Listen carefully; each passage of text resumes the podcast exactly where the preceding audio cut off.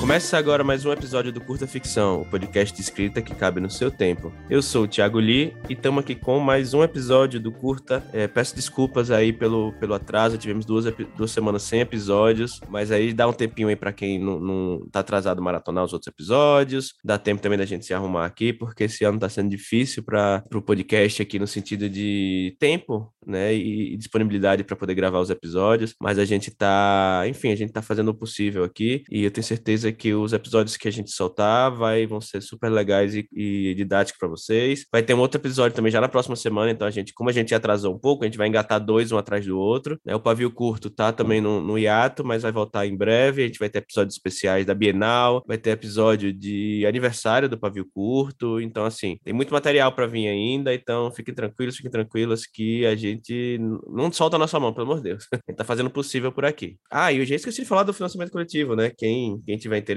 vai lá no catarse.me barra Curta Ficção, quem puder ajudar com aquele cafezinho, né, a partir de cinco reais tem recompensa bacana do Curta Ficção aqui. Vamos com o episódio? Hoje eu tô aqui com a Júlia Venegas Álvarez, opa, já falei errado, a Júlia Venegas Álvarez, falei certo agora? Aham. Uhum.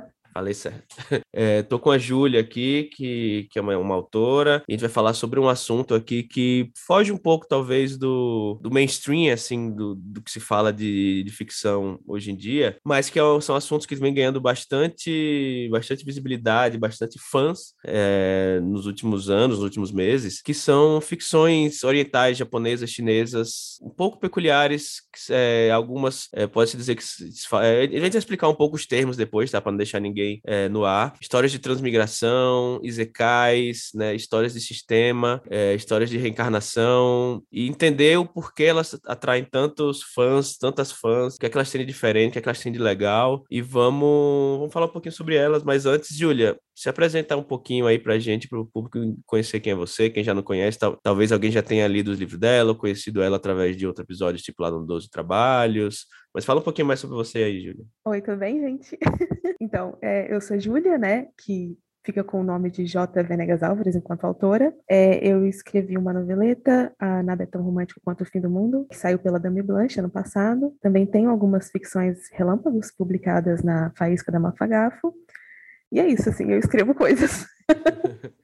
Eu, eu trouxe a Júlia para falar sobre esse assunto aqui justamente porque eu sei que ela, ela é muito fã desse, desse estilo de, de, de ficção, né? De fantasia também, dá para dizer que é um, que são livros de fantasia, porque o elemento principal é um elemento fantástico. E ela também, como, como escritora, né? Também pode dar o, o, a opinião dela aqui sobre questão narrativa, né? Do que é que a gente pode aprender com esse tipo de, de narrativa, né? Então, bom, vamos falar primeiro. Vou, vou como tem... Acho que, assim, é uma coisa... É um, um, não sei se a Júlia concorda comigo. É um, não é um, um gênero de narrativa, né? De, de, de ficção que é difícil de, carac, de, de, de caracterizar porque tem, tem muitas coisas... É, muitas coisas que são parecidas com, por exemplo, tem desde light novels japonesas, é, web novels chinesas, é, coreanas, que, né, acabam é, convergindo para o mesmo estilo de narrativa e que eu não sei se existe um gênero, um nome de um gênero para elas, para classificar. Você... Não sei se você, quando você lê, como é que, como é que essas narrativas, essas histórias são classificadas na, no, no sites que você lê? Bom, então, normalmente, elas são classificadas como histórias de transmigração ou de renascimento, uhum. né? Que é meio que rola, assim, um transplante de alma. Uhum. Você tem um, um corpo que não precisa mais daquela alma, seja porque morreu, tá em coma, sei lá, qualquer coisa trágica do tipo, e vai parar num outro corpo. Pode ser dentro de um universo paralelo, né? Ou dentro da história mesmo, assim, né? Da passado histórico, o passado da própria pessoa. A pessoa pode cair dentro de um livro, dentro de um filme, como um personagem que ela gosta muito, como um personagem que ela odeia. Ela uhum. pode voltar no tempo e cair no corpo de um imperador, ou ela pode voltar no tempo na própria história dela para poder refazer algumas cagadas que ela fez no passado. Então, assim, é, tem todas essas coisas que podem acontecer, assim, dentro dessas novels. Mas essas novels, elas, elas costumam ser mais chinesas, japonesas, coreanas, de outra nacionalidade? As que você lê, quais, de onde elas se originam? Então, eu leio coisas mais chinesas, mas é uma coisa muito comum do Sudeste Asiático, porque essas novelas de transmigração, elas, né, ou de renascimento, elas vêm desse conceito uh, que vem, né, de, de religiões que são famosas, famosas não, né? Uhum. Praticadas no Sudeste Asiático. Tipo, taoísmo, budismo, hinduísmo, que tem essa, uma crença no fluxo das almas, assim, né? Que tudo que você planta na sua vida, né? A sua alma vai colher na próxima vida, sejam ações boas ou ruins. Uhum. Que é muito diferente dessa proposta que tem no cristianismo, né? De que tudo que você faz na vida, quando você morre, você vai pagar na eternidade, no inferno ou no paraíso. Uhum. Então, tem, tem essas, esse mesmo conceito, ele vai andando por vários países do Sudeste Asiático, não só pela China. Uhum.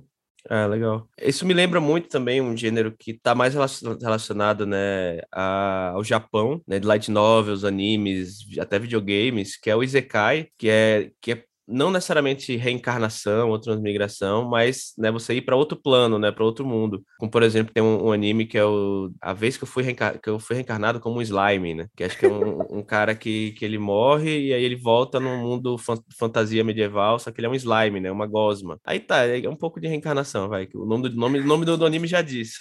Mas... Não, tem muito, Zé Kai. Uhum. É, eu, tô, eu tava, na hora que eu tava falando desse tema, eu lembrei, tipo, de um dos meus animes favoritos, que é isekai, que é Inuyasha. Sim, Inuyasha. É... Que é o basicão de uma pessoa indo parar num outro universo. Uhum. Eu acho que a maior diferença do isekai com essas novelas de transmigração é que essas transmigrações estão muito ligadas com a alma. Então, tipo, uhum, assim, o seu corpo não vai junto. E no isekai, muitas vezes, não tem vai. essa ligação. Seu corpo vai, é você inteiro que vai parar naquele, uhum, outro universo, seja lá qual for este universo. Uhum. É muito, sempre, assim, sempre não, mas muitas vezes está relacionado a... a...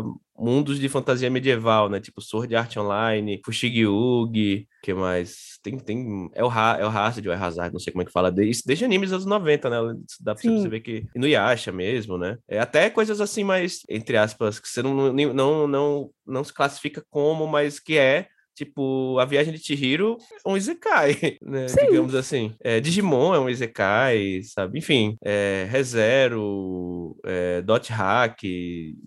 É, enfim, todas essas coisas também tão, tão, são relacionadas. A gente não vai falar tanto de isekai aqui, porque a gente está um pouco mais... Ele, ele é um pouco mais disperso nesse sentido, assim, cada, cada caso é um caso, né? No caso do, do, das histórias de transmigração, elas têm um tema muito mais claro, que é a questão do, da alma, tal. A gente vai focar um pouco nelas, mas vamos falar um pouquinho de isekai também, é, porque está relacionado também, são histórias que também estão lá no, no Sudeste Asiático, no Leste Asiático, e também tem essa questão de sair do, do seu local e ir para um outro mundo.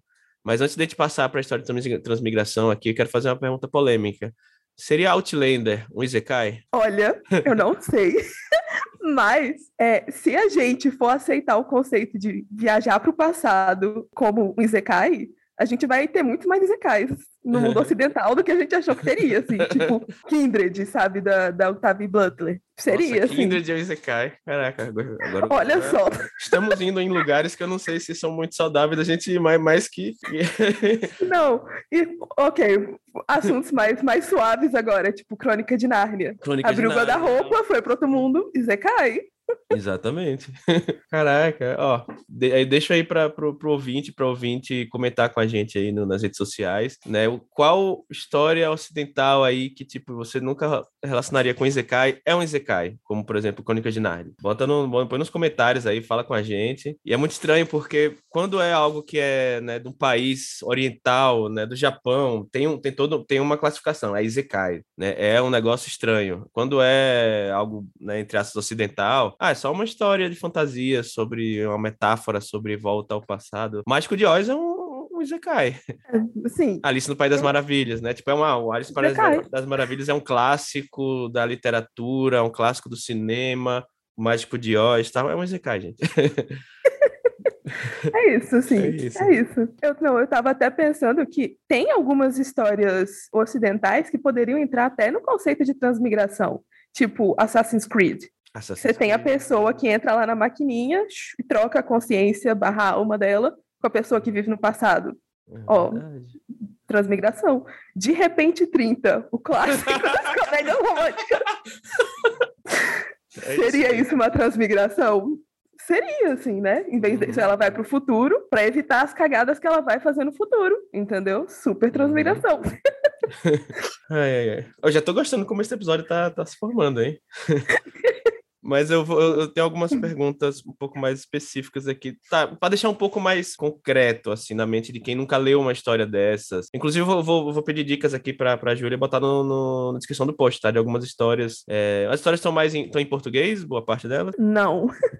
Eu acho que a única história de transmigração que eu sei que está é, traduzida para o português é a Me Apaixonei pela Vilã, que saiu pela New Pop esse ano, uhum, ano passado. Uhum. Porque as outras eu acho que estão todas só, é, ou só em inglês, ou nem foram publicadas fora da, das línguas originais. Uhum. Tristemente.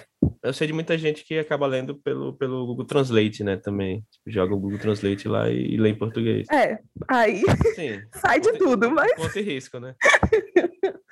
Mas é. Bom, mas então, então para deixar um pouco mais concreto, me fala, não necessariamente essa da New Pop, mas uma que você goste muito, assim, que você acha que é, representa bastante, assim, esse tipo de história. Me fala uma e me conta, tipo, o, o, a sinopse dela, assim, pra gente partir, a, a, é, começar a partir dela, assim, pra tratar dos temas que essas histórias costumam falar. Então, eu vou falar da, do livro que iniciou tudo, assim, sabe? A droga de entrada.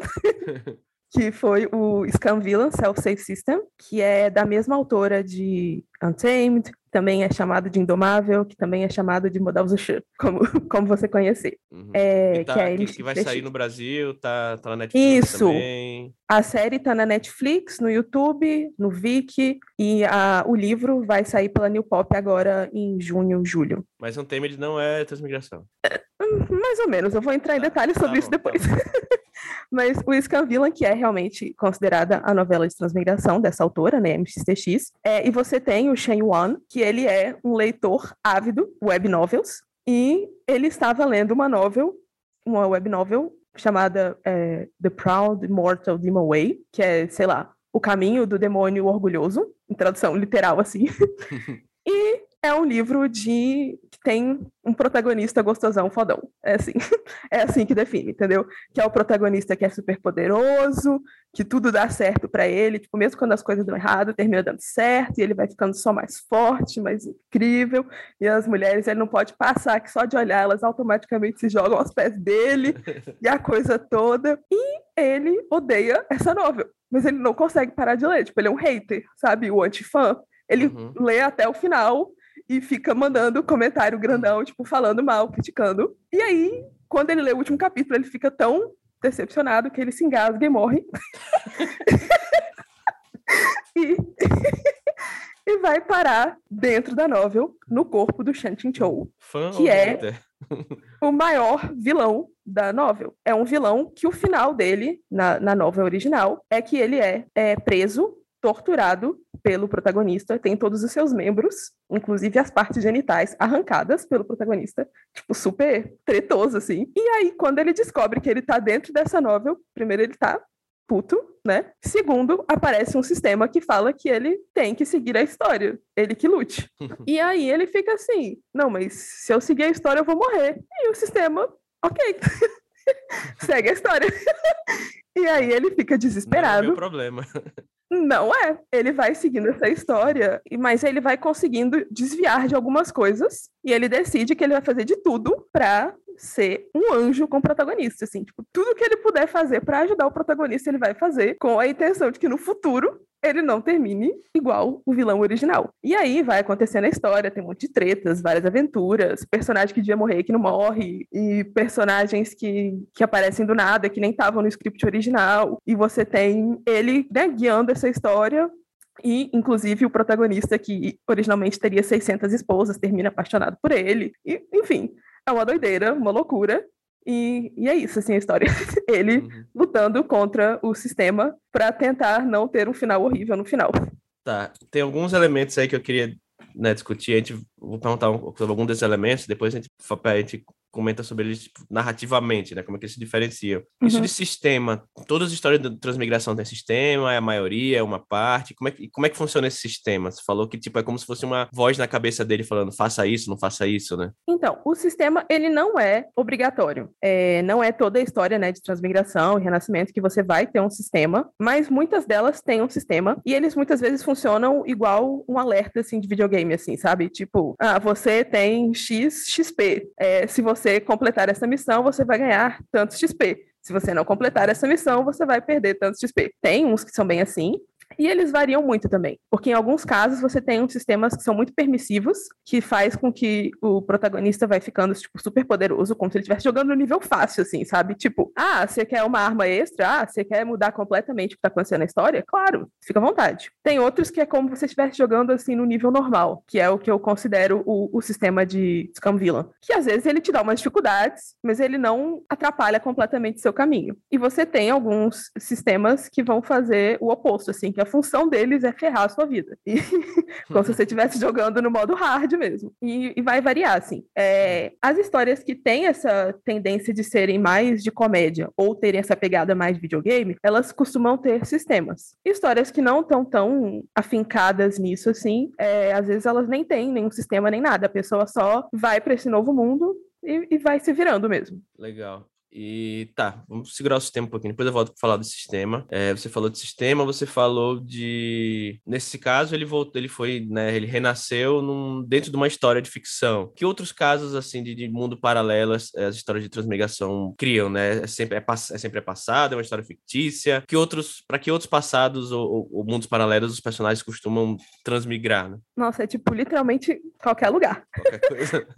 Pode ser, tipo, normalmente tem alguma conexão com com a morte da pessoa, assim, né? Tipo, do porquê que ela, que ela morre e a alma dela sai do corpo dela. Pode ser, tipo, o último jogo que ela tava jogando, é, o último livro que ela tava lendo, e aí você ir parar dentro, né, de um corpo de um personagem. E, ou você, tipo assim, você pode tanto parar dentro do corpo de um protagonista, do vilão, mas você também pode parar no corpo de um N P C que não tem relevância. Uhum. Isso não é o mais importante. Apesar de que, normalmente, as pessoas param em papéis importantes, assim, para a história. Uhum. É, você também pode ir para um passado histórico. Então, ah, parar no corpo de um imperador, de uma imperatriz, parar dentro de um guerreiro muito famoso, um poeta muito famoso, né? E, e ter que se virar fazendo a história, a, a história real do mundo acontecer de acordo com aquilo, ou não, escolher mudar tudo também.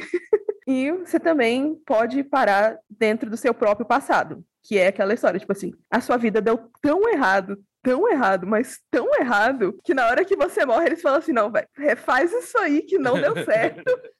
E aí você, tipo, volta, é muito comum voltar, tipo, um pouco antes da desgraça acontecer, por assim dizer, uhum. Ou então logo no início dela, quando ainda tem tempo de você fazer alguma coisa para ela não chegar nesse nível, assim. Uhum. São as, as situações mais comuns, assim, que eu consigo uhum. lembrar.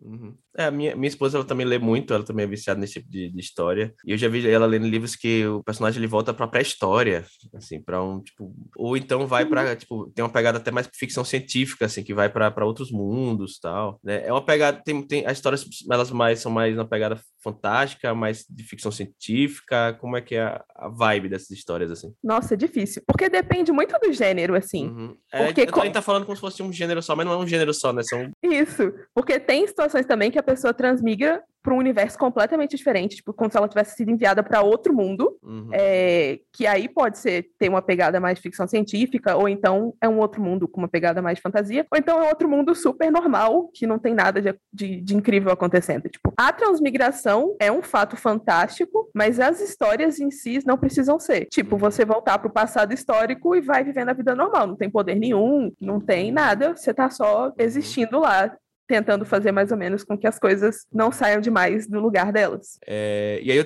eu, eu separei três pontos aqui em questão de narrativa, do que eu, das coisas que eu acabei de perguntar. O primeiro delas é a questão do sistema.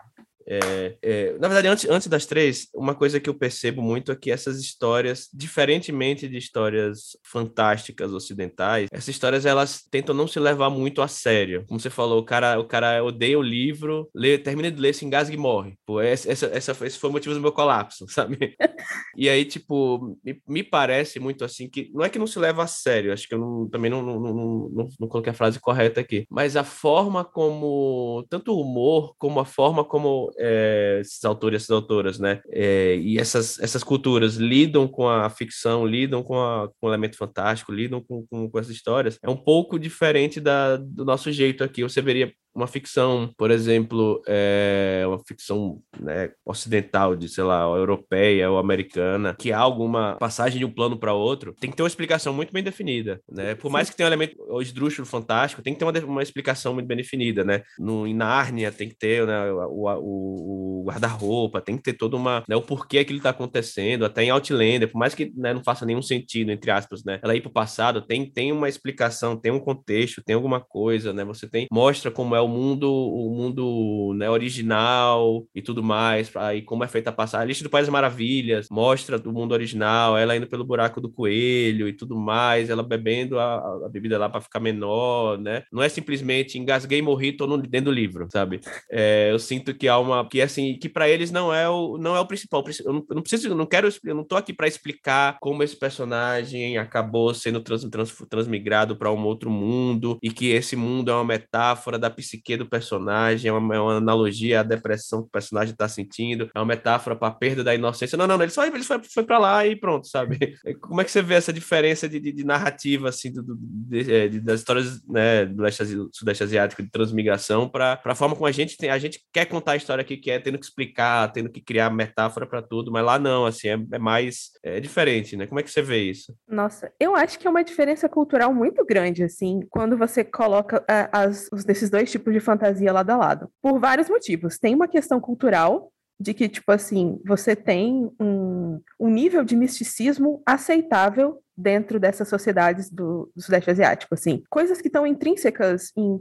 em crenças da população. Não, não que, tipo assim, todas as pessoas acreditam nessas coisas, é, ou que sigam essas religiões, mas que tá diluída na sociedade delas, na cultura delas, da mesma forma que o cristianismo tá dissolvido na, na nossa cultura, ainda que você não seja uma pessoa cristã. Uhum. E com isso, você tem aqui, é, né, no Ocidente, um, uma negação do, do fantástico, do mágico, que eu acho que é uma coisa muito mais norte-americana, assim, né, dos Estados Unidos, do que da América Latina, por exemplo. É, então, você, eles têm essa necessidade, não, a magia tem que ser categorizada, tem esse tanto nível de pontos, tem hierarquização, surge desse jeito, e se você falha em explicar isso, a sua construção de mundo é falha, tá errado, você não pensou o suficiente sobre isso, este mundo não é real, não poderia existir, mas, tipo, é um mundo de fantasia, não existe mesmo, sabe? Uhum. Calma, calma, respira fundo, tá tudo bem. Uhum.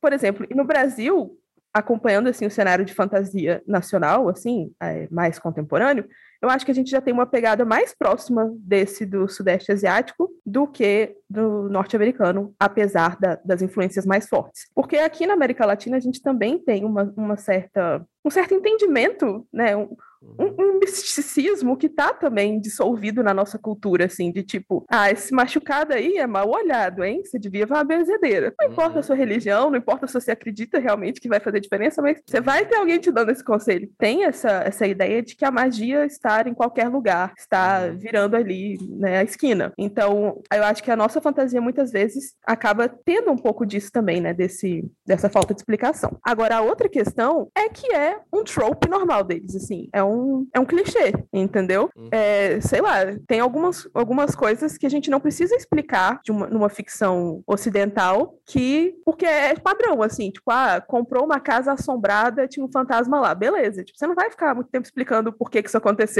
As pessoas meio que já têm uma ideia de que, nossa, deve ter acontecido um assassinato, uma coisa ruim aí, uhum. E foi isso. Então, dentro dessas histórias, né, de transmigração, de isekai também, tudo, você já tem esse trope definido de que a pessoa vai parar nesse universo e que ela vai ter que seguir a vida nesse universo, assim. Então, pra que que eu vou ficar explicando isso? Uhum. Não é feita pensando no público ocidental que vai ter que se aclimatar com isso. Tipo, ah, não, deixa eu te explicar aqui o que é uma transmigração. Não, só vai escrever a história pro público entendido. E você vai, você vai indo. E uma hora você vai entendendo as coisas. É, e, e eu acho que é uma coisa também, assim, de... A gente, às vezes, quer que as coisas... A gente não, eu digo, eu digo a gente, eu, a gente, eu tô falando do Ocidente, no final eu tô falando dos Estados Unidos. É, tipo, meio que quer que as coisas sejam adaptadas pro gosto dele, pro paladar deles, né? É. E, tipo, se uma história dessa for, for adaptada, né, é, sei lá, por algum, ah, um, um sei lá, vai sair um, sair um filme, né, uma história de transmigração dessas, e aí, ah não, aí fez sucesso, vamos fazer a versão americana. Com certeza teria toda uma explicação, né? quinze minutos é. Pra explicar o que, que aconteceu antes. Uhum. E na versão em Don Juan, você leva, a cena tem quinze segundos, que é só ele engasgando e morrendo, indo parar no outro mundo.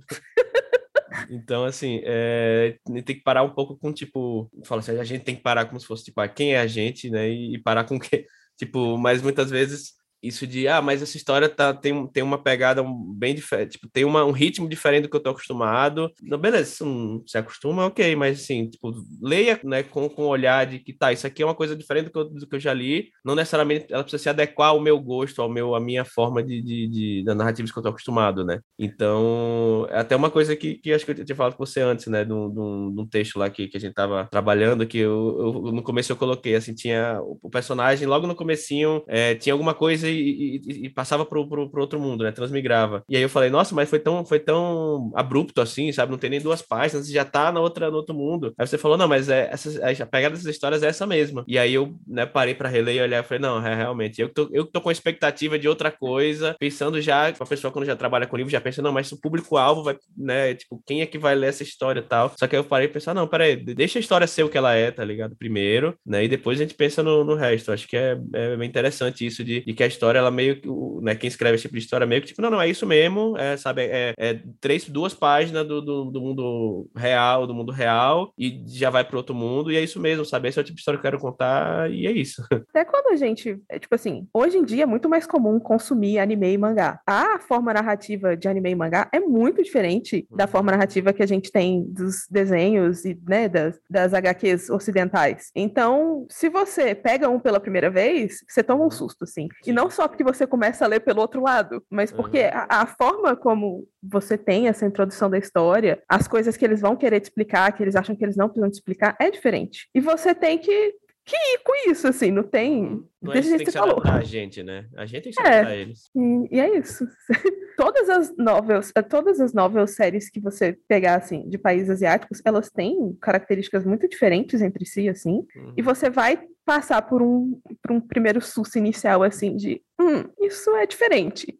E aí depois que você vê várias, você já fica assim, ah tá, isso tá acontecendo por causa disso. Uhum. Eu lembrei agora também que a, a, a Bárbara Moraes, né, a Bel, ela descreve esse tipo de, de história como fantasia de portal, né, quando tem essa... o isekai, digamos assim, né? Uhum.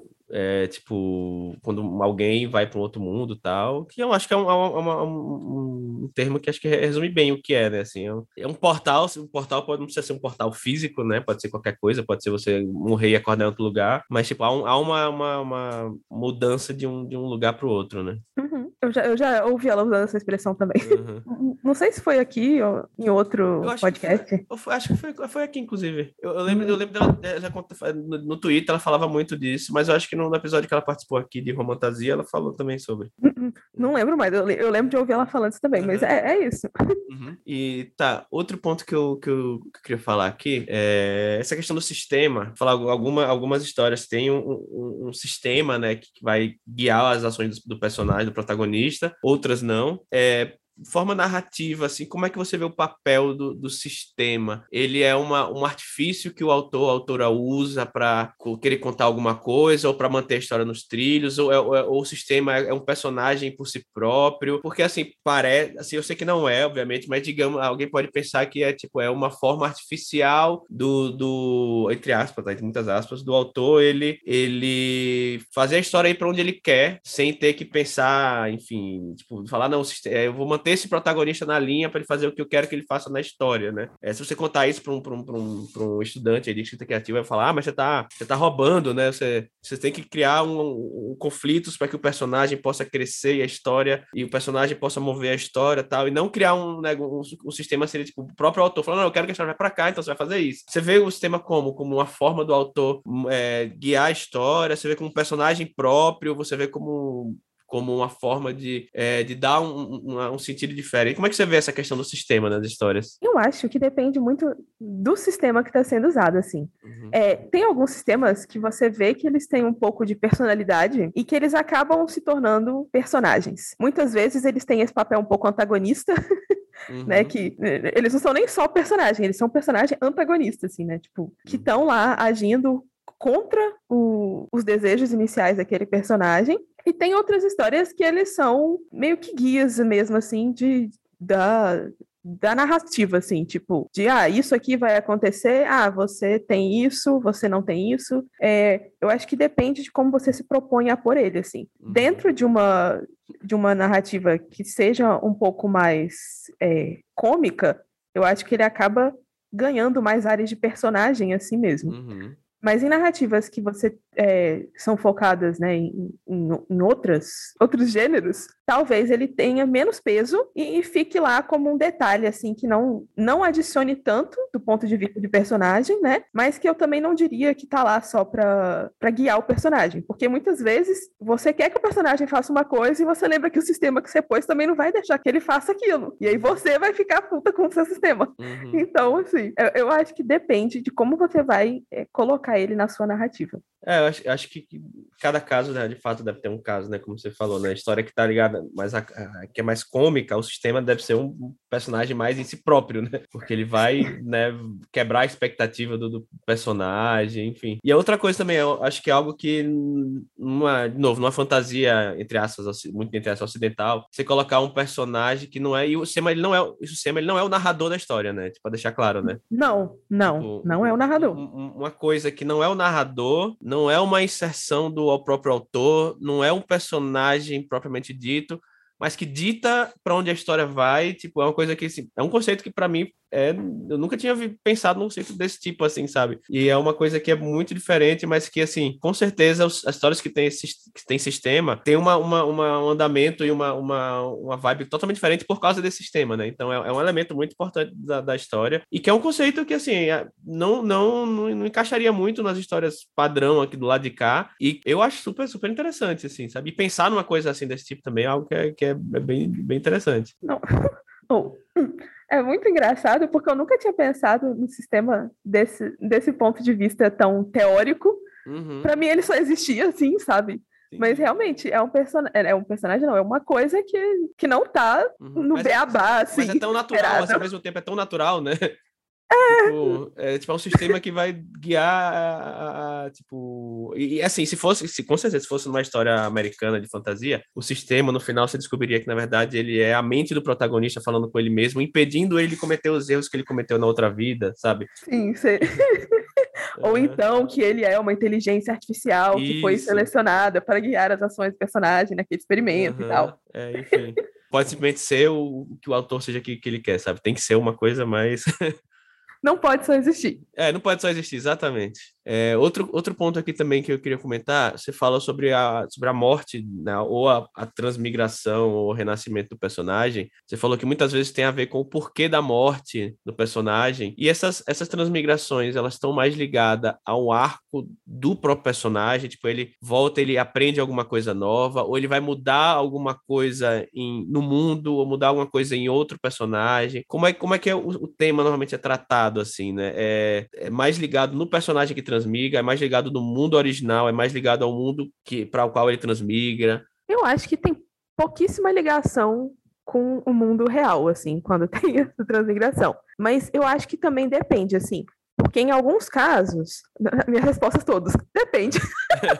Mas porque em alguns casos você vai ter histórias que vão ser muito focadas no personagem. Então, por exemplo, o personagem que voltou pro passado porque ele tinha que evitar a treta toda que ele fez na vida dele, né? Tipo, uhum. tinha que... pisou na jaca e tinha que despisar dessa jaca. Então você tem um foco muito grande nesse personagem, é, uhum. que ele não é o personagem que vai ganhar novos conhecimentos em si, mas ele já chega com o conhecimento de tudo que aconteceu. Então ele, uhum. ele já completou a jornada dele de entender que, opa, deu ruim, errei, e ele faz um, essa, essa coisa, né, de, de refazer a história dele de, de uma forma. Uhum. E em alguns casos o foco é muito mais no, no enredo, né? Quando você tem esse, você tem que manter este enredo, tem que seguir esse enredo que foi pré-estabelecido. Então a fun... ou então você tem que melhorar este enredo, você tem que dar um jeito deste personagem que, uhum. que nesse jogo, nesse livro morria, sobreviver, uma coisa assim. Aí você foca muito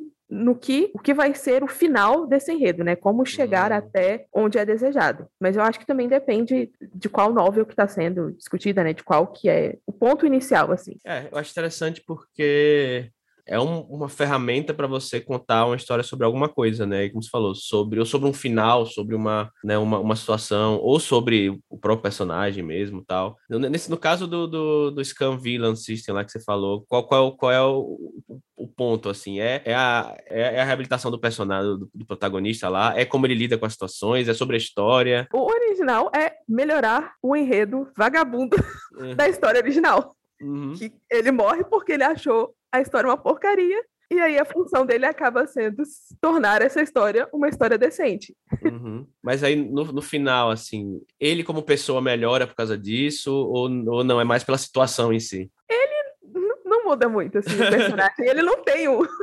ele continua falando mal da, da uhum. novela e tal, assim, xingando o autor original, coisas assim. Uhum. Mas ele consegue mudar a história num ponto ah, que ela vira outra coisa. Tanto que originalmente você tinha o, o Lobin Han, que é o, o protagonista original do livro, do livro original, uhum. que ele era é, um, ele vira tipo um, um imperador demoníaco que junta os dois mundos uhum. e que tinha seiscentas esposas, e aí ele vira não, não é mais o, o imperador demônio, tá apaixonado pelo Shen Yuan, uhum. sem, outras, sem outras pessoas, assim, entendeu? Uhum. Então você tem uma mudança dos outros personagens muito mais do que do Shen Yuan, que é o personagem principal. Que é uma coisa até interessante, né, de...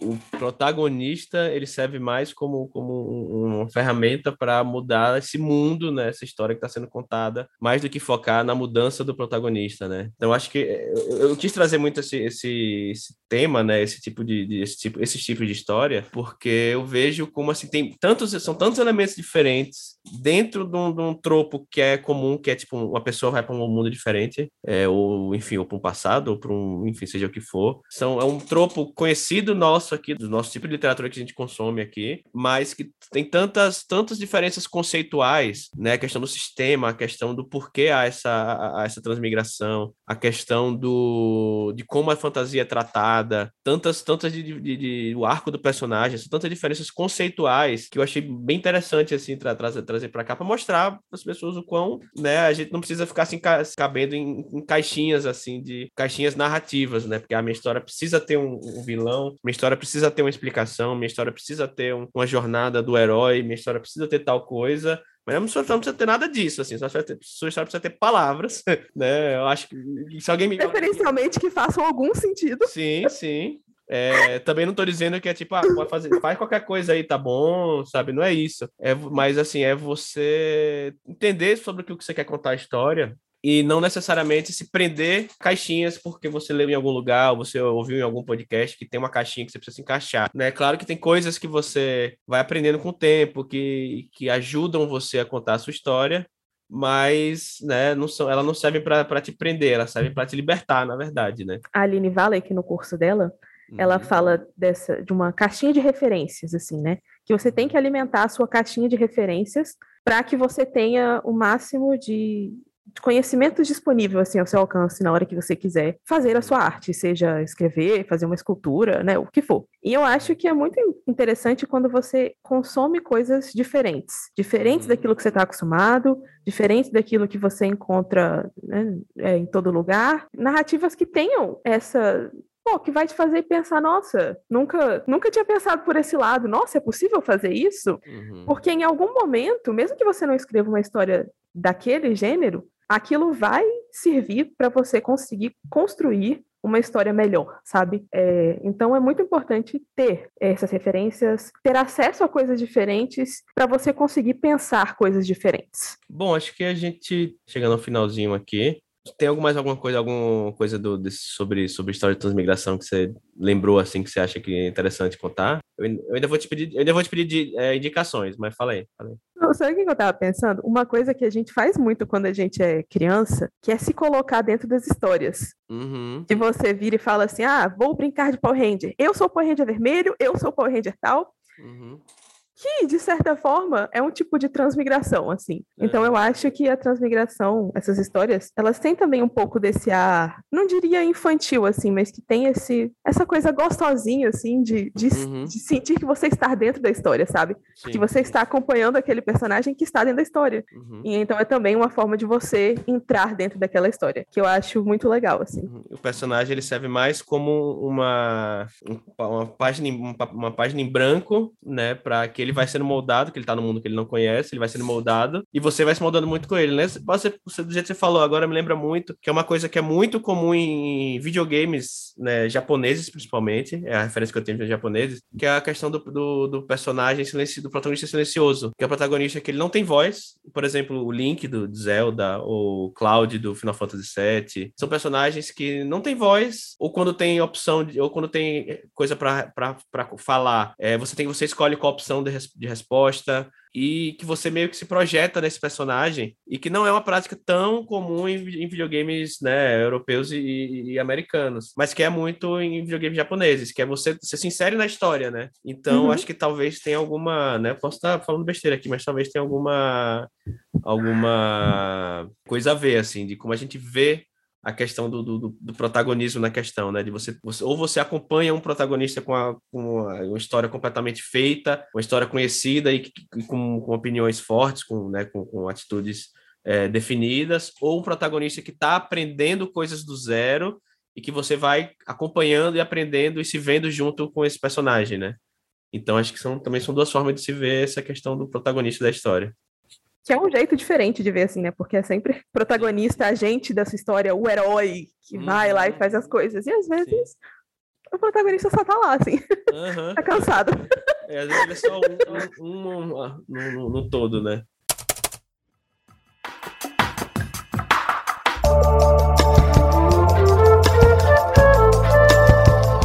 A gente vai chegando ao final aqui.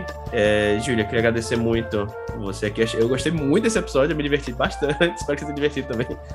Antes de você fazer suas, suas recomendações, seus jabás, diz algumas histórias que você recomenda. A, a que você falou mais cedo aí, da, que tá na New Pop, fala o nome aí. E aí, é. se, eu, se eu não souber... Depois, eu, se eu não souber soletrar depois, você me, me manda pelo Telegram aqui para poder colocar na descrição. E fala mais algumas também que vão estar em inglês ou em espanhol, não sei, que, que, você, que você acha legal para o pessoal ler depois.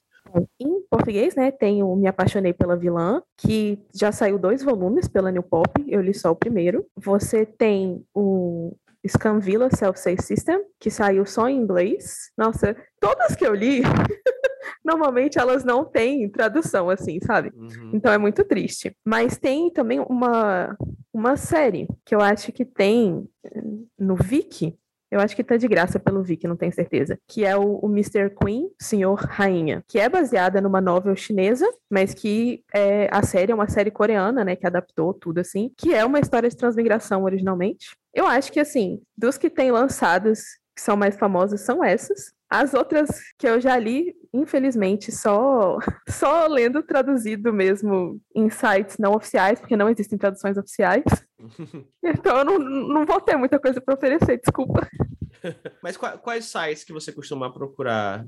Então, no... tem um site, para quem lê inglês, que se chama Novel Update, que ele tem as, vers... as traduções de fãs de várias dessas novels, assim. E aí você consegue procurar pelas tags, tipo, ah, transmigração, ah, é, romance disso, ah, a sério, tem tags muito específicas, e você consegue achar para todos os gostos. Então, se você consegue ler inglês, a, a maioria das histórias dá para achar por aí, assim. Tem coisa publicada, traduzida para português pelo Wattpad, mas eu não cheguei a ler nenhuma. É, eu acho que Scum Villain até tinha uma tradução ilegal lá, mas eu não sei se, se ainda tem. Então, mas é isso, assim, sabe? Não tem um mercado muito para isso ainda, tá começando, mas, por exemplo, o Scum Villain, como ele lançou, ele ficou entre as listas dos mais vendidos do New York Times, junto com os outros livros da mesma autora. Então, tá vindo, tá começando a ter. Vai chegar, vai chegar. É isso, então, faz agora seu, seu jabá, onde o pessoal pode encontrar seu livro, nas redes sociais. A pior parte é fazer jabá, não sei. Ai, então, é, como eu falei, né? Eu tenho a noveleta Nada é Tão Romântico Quanto o Fim do Mundo, que saiu pela Dame Blanche ano passado, que tá na Amazon, tá disponível pelo Kindle Unlimited, que eu acho que é a única história maiorzinha que eu tenho. Se você assina a Faísca da Mafagafo, tem algumas histórias minhas lá, em várias edições, e você pode me encontrar ocasionalmente no Twitter, eu acho que é... arroba J underline Venegas A, que às vezes eu tô lá, às vezes eu não tô, assim, e é basicamente isso, assim, n- não tenho nada de novo saindo, tô sobrevivendo aí, um dia sai alguma coisa. Estamos todos sobrevivendo apenas. Bom, é, então vamos, para finalizar aqui o episódio, vamos para os apoiadores do nível novela em diante, né, agradecer todo mundo aqui que apoia a gente, todo mundo que ouve, né, e nominalmente os apoiadores do nível novela em diante, que são eles...